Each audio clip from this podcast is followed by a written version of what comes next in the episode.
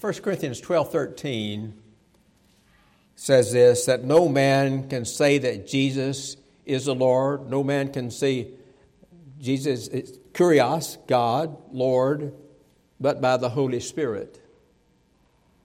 That's true. No person can say that but by the Holy Spirit. When Peter was asked, well, Who do you say I am? When Jesus asked, Who do you say? He said, You are the Christ, the Son of the living God. He said, Man did not give you that, God gave you that. Well, what? Go back up to verse, this John, uh, fifth chapter, verse 20, we just read. He has given us an understanding. God gave us that understanding that Christ is God, God incarnate, walking among men to redeem us from the slave market of sin. So, one thing for certain we can always say about salvation salvation is of the Lord, first and foremost, and all the way through. Salvation is of the Lord. If you're saved, if I'm saved, it's pure by the, only by the pure grace and mercy of Almighty God, because otherwise we'd be still dead and under the dominion of the devil and sin.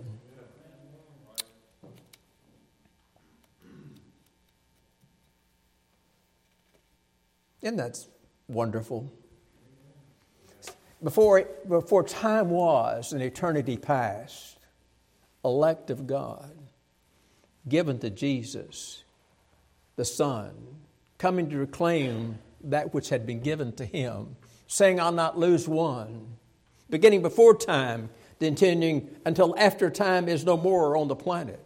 We are held in the Father's hand, Jesus said, and no one can pluck us out. 1 John chapter 2 and verse 29. If we know that he is righteous, we know that everyone that doeth righteousness is born of him.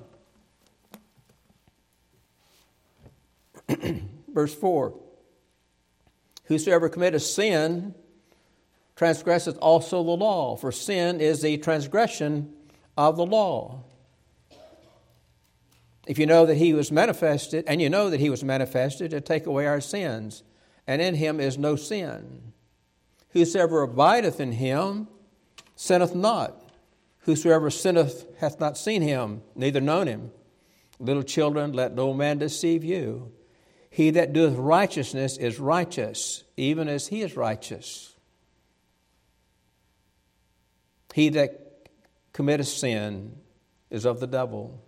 For the devil sinneth from the beginning. For this purpose the Son of God was manifested, that he might destroy the works of the devil. Whosoever is born of God doth not commit sin, for his sin remaineth in him, and he cannot sin because he is born of God. And this the children of God and the children of the devil. Whoso doth not, right, pardon me, who doth not the righteousness is not of God, neither he that loveth not his brother.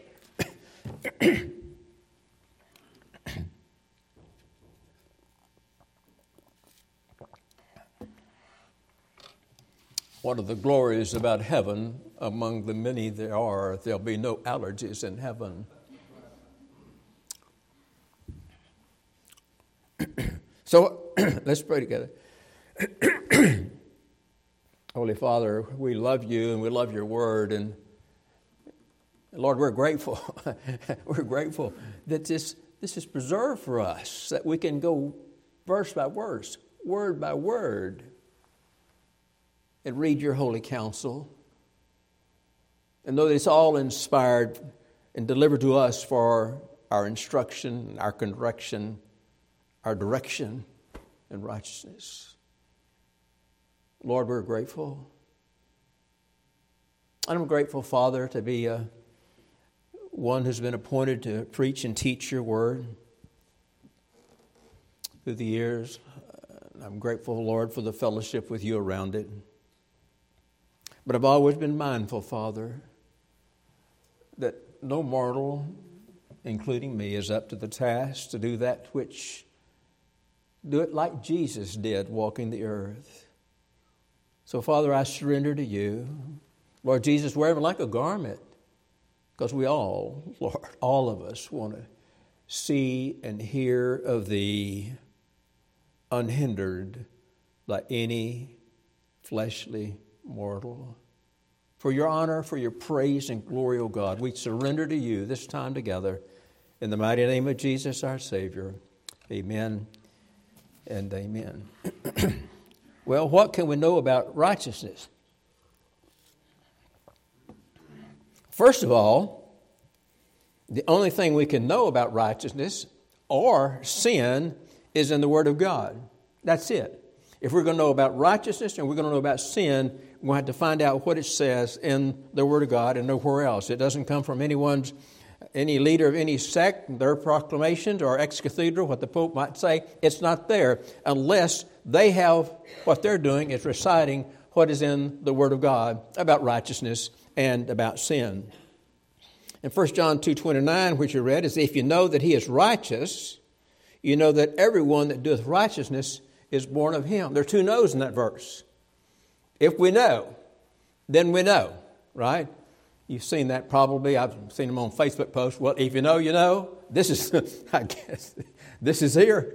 If we know, we know, right? Well, though, interestingly, though, the first no is different from the second no as far as the Greek language behind it. The first no is oida, O I D A, and it means to know a fact. Absolutely know a fact. The second one, know, is gnosko. And it means to know something, but it's not just the knowing of a fact, it's a knowing of a fact by observation. We know information by observation. So we know a fact, and then we know by observation. Doeth is the uh, doing there, present tense word, means to behave in a certain manner.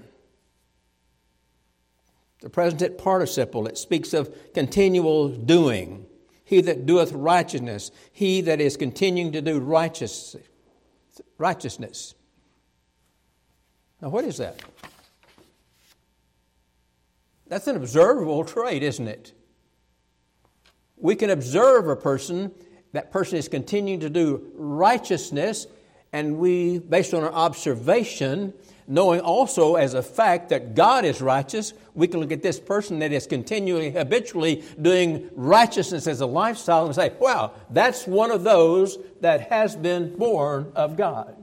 That's evidence right there that that person has been born of God. Because it cannot happen, it will not happen ever in a person that's not been born of God. Now, they can do some mighty nice things for a while, I used to tell my kids all the time, still do.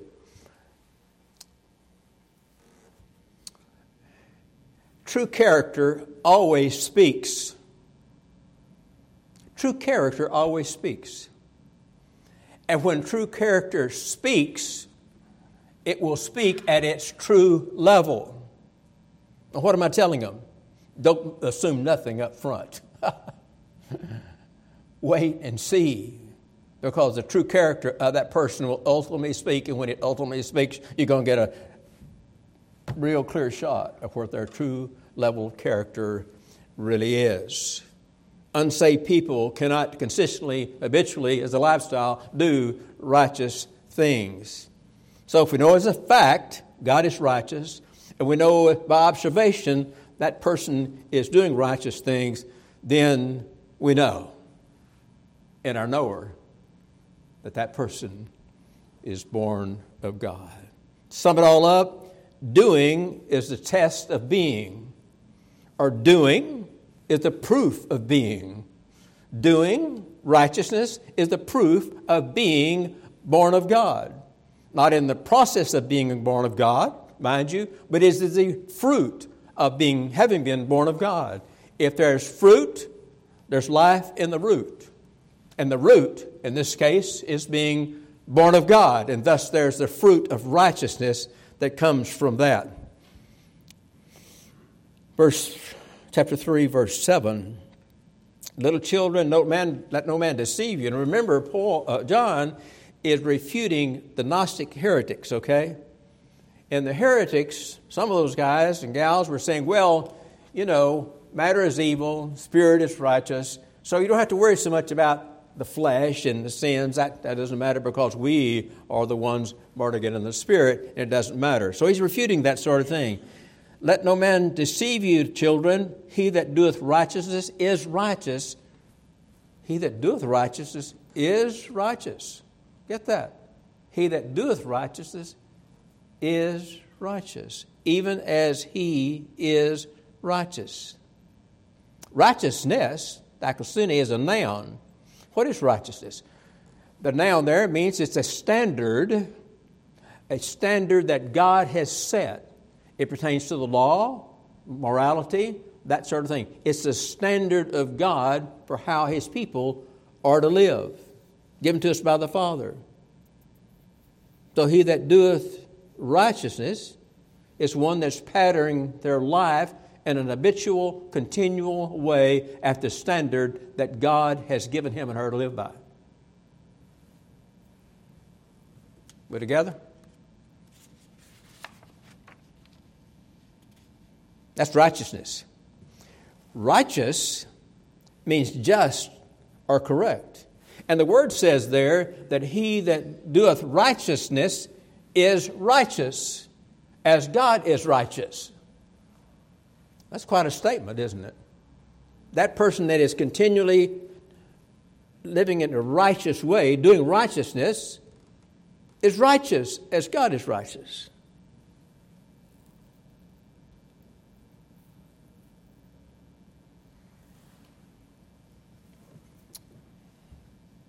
Well, you know, we can say, well, that person's doing righteousness as a lifestyle, and that certainly means that person's born of God.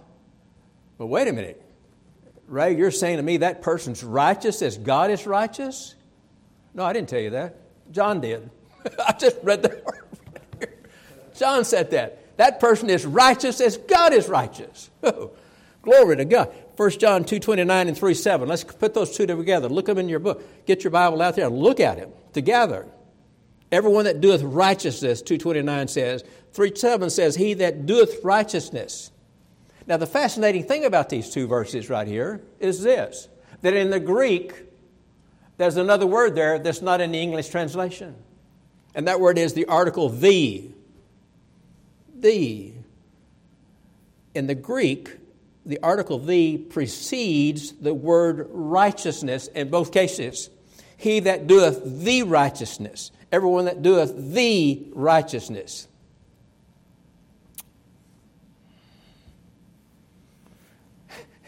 Dr. H. Leo Eddleman, he was a president of New Orleans Baptist Seminary for a while. He was an absolute authority on the Greek language. He was a professor of Greek. He was the first full time president of Criswell College. His, I love the guy. He, his, one of his favorite words is specificity. He said, God's word speaks with specificity. And men, brothers, you are to pray with specificity. And you are to preach with specificity. That's what that is specificity. The righteousness. He'd the home the point. The righteousness, speaking with specificity. It is that particular righteousness that God has decreed that we're to walk by. That's what this is talking about. The righteousness.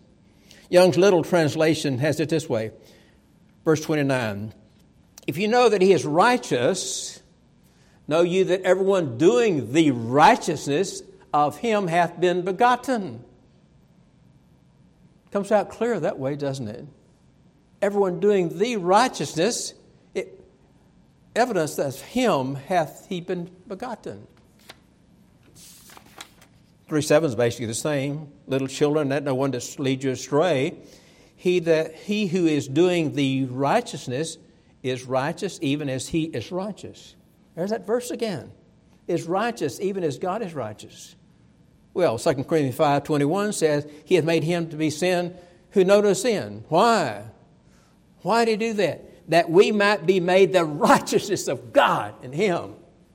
So we are, if we're born of God, baptized into Christ Jesus by the Holy Spirit of God. We are righteous as God is righteous in the sense that He has declared us judicially righteous. That's positional righteousness in and through the Lord Jesus Christ. Positional righteousness. So, that particular righteousness a clear witness if it's a practice of a person, that that person has been born of God. And what is that then, ladies and gentlemen? We have positional righteousness declared to us by the Father by the imputation of the righteousness of Christ Jesus in us. That's positional. When though a person begins to do righteousness as a lifestyle, that's the positional becoming visible. It has now become practical. What was the position of that person in Christ Jesus has now become practical as they're growing in grace and process of sanctification. They're living more and more and more in obedience to the Word of God. So the positional becomes practical. And we look at somebody like this as glory to God. Susie is, there's no Susie here, right? Susie is one of his. She's been born of God. Why, look at her lifestyle. Look at Bill's, whatever, over here. Bill Crook. That's kind of an accurate. Bill Crook is a righteous guy. That guy's born of God, but he's a crook. His last name, and I'm fooling with Bill. But that's it. Our position in Christ, having been have received this imputation of his righteousness into us by the grace of God, the intent of God was that that position become practical. And that's what happens when a person begins as a lifestyle to do the righteousness of God. Well, what can we know about sin? And some of you may be thinking, Ray, I don't need you to tell me anything about sin. what can we know about sin from the Word of God? 1 John 3 4 Whosoever committeth sin transgresseth also the law, for sin is the transgression of the law. Whosoever, pas is a Greek word, all, everyone, each one. Each one that sins commits transgression against the law. Committeth, that's present tense again, doing it, a behavior, a lifestyle, committing sin, transgressing the law. Note again that this is an observable behavior. We can see, well, this person, wow, look at Sam. Nobody's confused about his destiny, I would think. Not that we're not to judge, but we're supposed to be discerning, right? His lifestyle doesn't suggest to me that he's one born of God. It's an observable characteristic, not only by the Lord, but all those of us around us can see it. If we are committing sin habitually, they know some things about us, maybe a lot of things about us. But one thing they know is this that we're not a Christian, we're not a child of God, maybe with lips testimony, but not with life. He who committeth sin, sin is a Greek word hamartia. It means to miss the mark. It's like an archer taking an arrow, shooting at a target, missing the whole thing. It's to miss the mark. That's what hamartia means. But here, in the sense of this, sin is personified as a principle. Personified as a principle. Reigning over unbelievers and persisting in believers. Sin is a principle reigning over unbelievers, ruling over them, and persisting, persisting in believers, especially as a slave master doling out payment, payment with the currency of death and decay. Persisting in believers, sin as a slave master paying us with death and decay?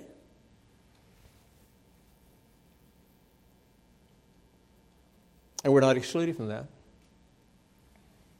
It does not mean we'll lose our salvation.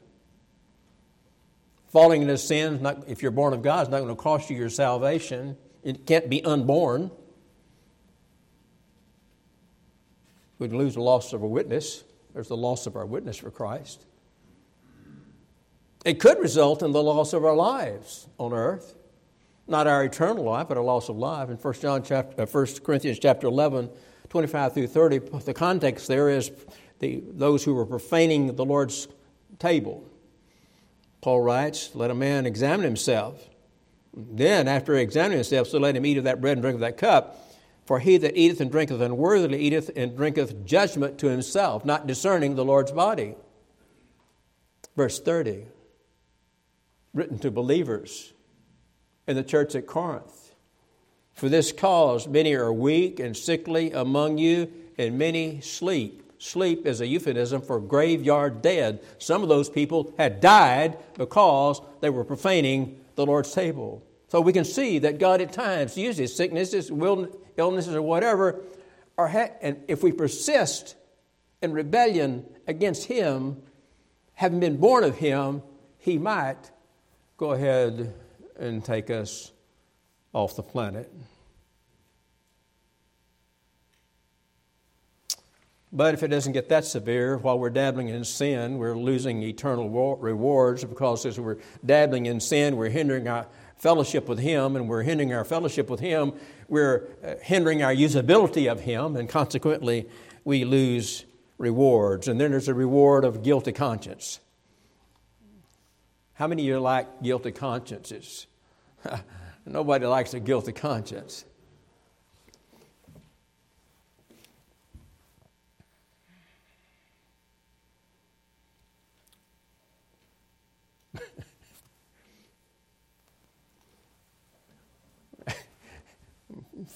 Council a a few months back was telling me about this particular thing that they had were dealing with and were tempted to do. And I said, Well, what are you going to do? Just go ahead and do it? And the person responded, Gracious, no, I don't have to repent from that. I didn't know where that conversation was going, but I just thought I'd cut across the chase there and see. Gracious, no, I don't have to repent from that. I want to tell you something. You know this probably by experience. I can tell you that I know it by experience. The, the, scripture, the old divines used to talk about the Holy Spirit as the holy hound from heaven. I want to tell you something. He can be like that when he brings conviction on you for sin. It's a miserable thing to be convicted and grieve. Praise God, we grieve when we've sinned, committed a sin. To put it simply, ladies and gentlemen, there's a real high cost to low living. High cost to low living. Sin pays and pays and continues to pay. You say, well, you know, I've been forgiven of that sin. I understand that. You, you fall into sin, you confess that sin, God forgives you that sin, He cleanses you from all unrighteousness, which includes things you forgot to confess maybe at that time and you're forgiven. And you're restored to fellowship. But Paul said this about that in your past. What fruit had you then, in which now you're ashamed? You got anything in your life that you know that by the grace of God you've been totally forgiven of? You've been cleansed from? But every time it comes into your mind, you feel shame. I do. I hope you don't, but I do. High cost, the low living. And the Savior certainly purchased us for better than that. He really did. Sin is transgression of the law. Let's go back to this article, the again. Since transgression is, sin is transgression of the law, that word transgression, well, the words, the transgression of the law, are in the Greek one single word, anomia. A N O M I A, anomia. Nomos is law, N O M O S. You put a privative A in front of it, and it's a, it negates the word. Put A in front of nomos, then you have no law. So, what is this? Lawlessness. It's living like there's no law, driving like there's no speed limit or whatever. No law. And by the way, that makes sin and lawlessness, those words are interchangeable. You can say, well, lawlessness is sin or sin is lawlessness. No law.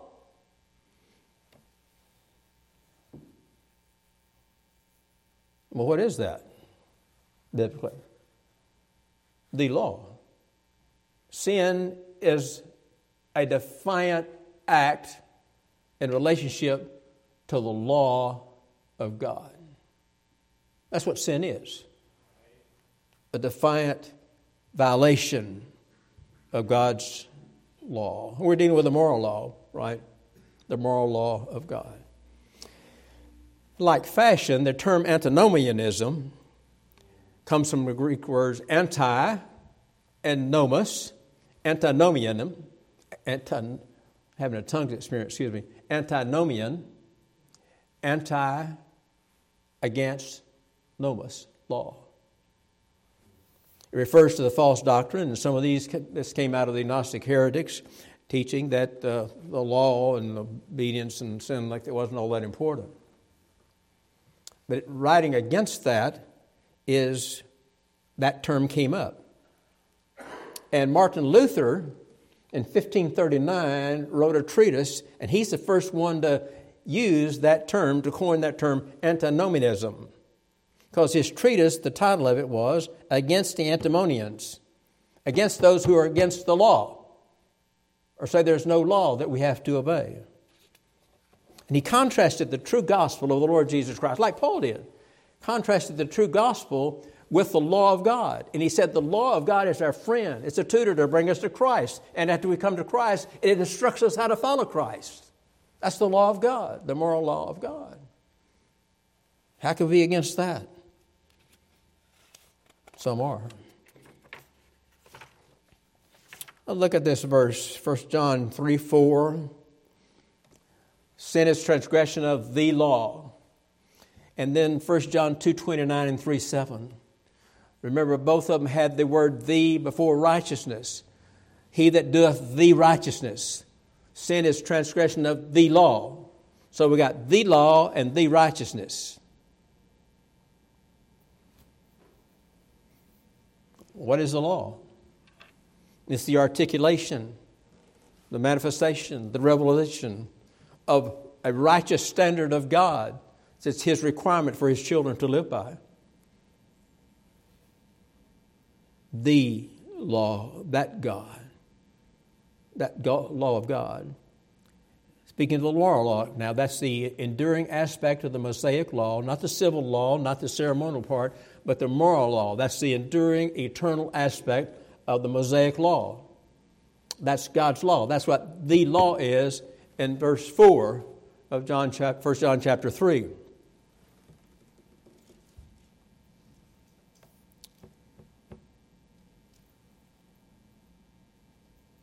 And if it reveals God's standard,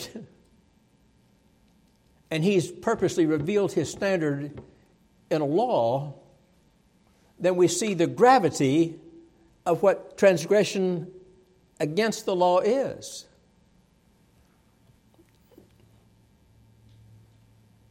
First Peter 3:16 or 115 or 16. To be holy as I'm holy. Well, that's what the law, the moral law, is its instruction to us how to be holy or live as holy as we possibly can, crucifying the flesh, walking in the faith by the Spirit of God, to be holy. John Stott, New Testament commentary on this book, says sin, hamartia, which literally means missing the mark, as I said earlier, is not just a negative failure or a slight deviation from what is right or just, but is essentially an active rebellion against the known will of God as revealed to us in the moral law of God. Active rebellion against the known will of God. All sin, every sin, big sins, little sins, middle sized sins, all of it, every single one of them is an active rebellion against the known will of God as revealed to us in the moral law of God. It's important to acknowledge that. It's important to acknowledge that, remember that when we're tempted to do wrong. Boy, I would sure like to do this. Do I really want to actively, openly rebel against God and His will for my life?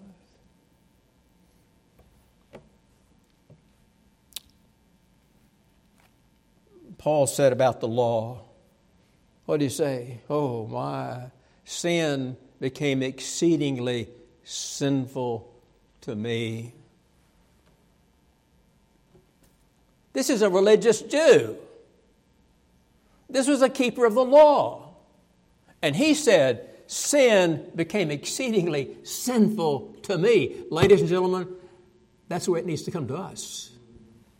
We need to see sin as exceedingly sinful. It is an affront of the Father who bought me with the blood of his Son. King David understood it. Against thee and thee only have I sinned. Well, his sin affected some other people, but I'll tell you under conviction, he's got one focus. Against thee and thee only have I sinned and done this evil in thy sight.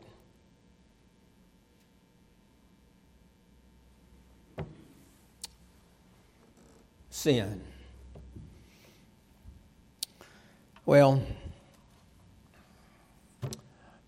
sin's bad.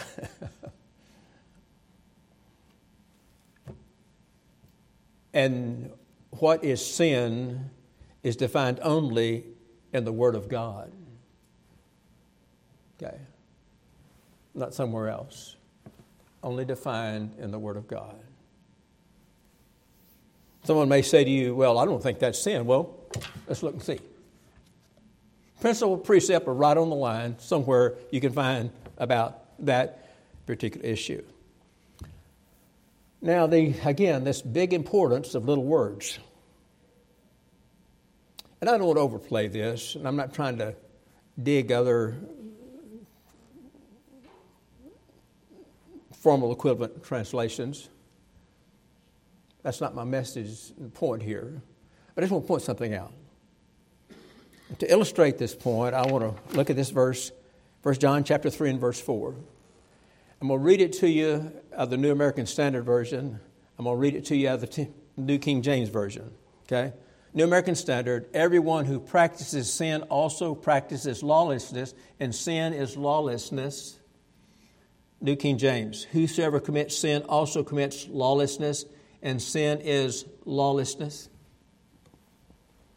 I give the New American Standard this. When he uses the term practice, that means continual doing. And that's what the Greek word poio meant continually, habitually practicing. That's good.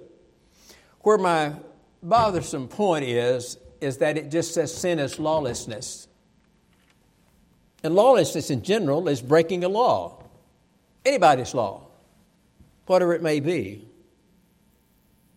There are laws made by governments that are contrary to Scripture. And while we're instructed in Romans 13 to obey the law of our land, there are times when obeying the law of our land would be contrary to the Lord's word of instruction to us. And so that has to become a point of either civil disobedience or spiritual obedience. And those who were said to stop preaching said, Shall we obey God or man? We've already made up our decision. We're going to obey God. So it can't be just that lawlessness, it seems to me. So instead of just using the term sin as lawlessness, we need to be very cognizant of what that lawlessness entails. It's a transgression of the law of God, the law. That's why I like the. The law of God isn't changed with political regimes or the times or the whims of culture. It doesn't change. It's always the same. There is no such thing as the new morality with God. So that's why I prefer the thee being in front of the law. Kistemaker said the word provides his own definition of sin. Some sin is a naughty deed, usually related to sex that arouses chuckles and laughter. Others see sin as a weakness or imperfection caused by a psychological defect. Still others try to explain sin in terms of a mistake that any human being could make. In short, he says, according to the world, sin is nothing serious. But the Apostle John doesn't agree with that. and neither should you and me. To translate the Greek word anomia as lawlessness, is it, now hear me, to translate the Greek word lawlessness as anomia, and remember in the Greek that transgression of the law is that one singular Greek word, anomia, to translate that Greek word forward into English as lawlessness, as the New King James and the New American Standard did, is precisely a, an accurate translation of the word. It is. So you can't find fault in the translation because it's an accurate translation of the word. However, in the context of what John is writing us, and in the context of all of Scripture, the commission of sin is a vastly different situation because it signifies a total disregard on a momentary or longer basis for the revealed will of God in His Word for us as His children.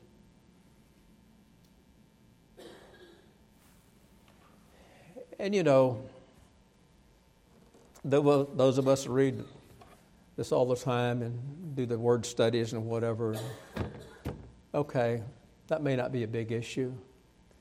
But for a casual reader out there saying, well, sin is lawlessness, so I don't want to break the laws. That does, I don't think that's helpful for them, for them to be cognizant of the fact that sin is a transgression of the moral law of God.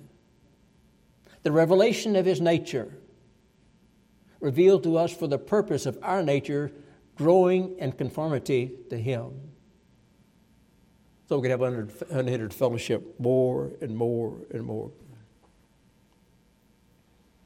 What's God's solution? Verse 5 If you know that He was manifested to take away our sin, that's it. We know that He was manifested to take away our sin. Now, having said all of that, wow, what did John say in the beginning? I write this so you don't sin, guys and gals, but if you do, we have an advocate with the Father. Because all of us, all of us struggle with sin. I don't know what your pet sin is, but you like it. I'm being funny, hopefully. we all have pet weaknesses.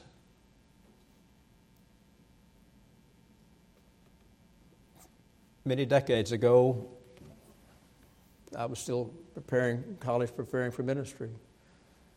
Two of the brothers and I were sitting one evening just chatting, and we talked about things we struggled with. I shared mine, they shared theirs. It was interesting, you know, as a fellow said, he said, Well, wow, you know, I've never personally struggled with that, but I struggle with this. I'm thinking, gosh, I never struggled with that. But you know what? We all have them. How do I know that is true about all of us? Because we're all in this robe of flesh and we're going to wear this thing until we graduate in the glory. He was manifested to take away our sins. Galatians, but when the fullness of time was come, the fullness of God's time, He sent forth His Son, made of woman, made under the law, to redeem that were under the law, that we might receive the adoption of sons. And because we're sons, He sent His Spirit into our hearts crying, Abba, Father. Wherefore, we're no more servants, but sons, and if sons, then heirs of God through Christ.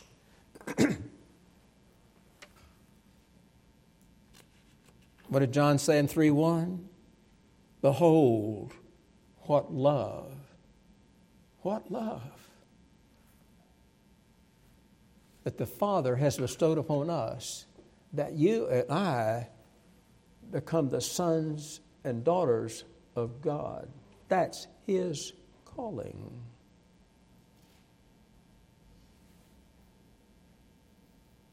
So, in light of the foregoing, is there any sin really that I'm tempted with or you're tempted with? Is there any sin that's really worth it? All of our sins are related to and fueled by the lust of the flesh, lust of the eyes, pride of life. Is there any sin that I struggle with or you struggle with that's really worth it? To take a movement, a, a move at the moment that is an actual defiance of the law of God, rebel against His will for my life? Grieve the Holy Spirit? Hinder our relationship? Have a guilty conscience? I don't think so. And you know what?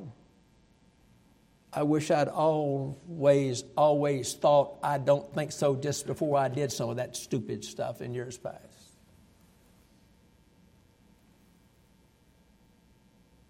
My little children, these things I write unto you that you sin not. But if you do, we have an advocate. Who is that advocate? Hebrews 7:26. He's our high priest. He is holy, harmless, undefiled, separate from sinners, and made higher than the heavens. That's our advocate in Christ the Lord. May we, by God's grace, by God's grace and our own diligence, firm self government. Paul said, I buffet my body, I make it my slave. Our own self government. May we be numbered among those who sin not. So if the Lord wants to speak to the Father tomorrow about me or thee, it's not because of some sin I did or you did. Maybe he could say, like God said to Satan, Have you noticed my child there? Have you noticed her? Have you noticed him? By God's grace, may we be that kind of child of God. We love you, Father love your word, press your word to our hearts, our minds, our souls, Lord. We desire, Father, we desire to live step by step, lockstep with your will and purpose for our lives. We pray for grace, God, grace. In Jesus' name, amen.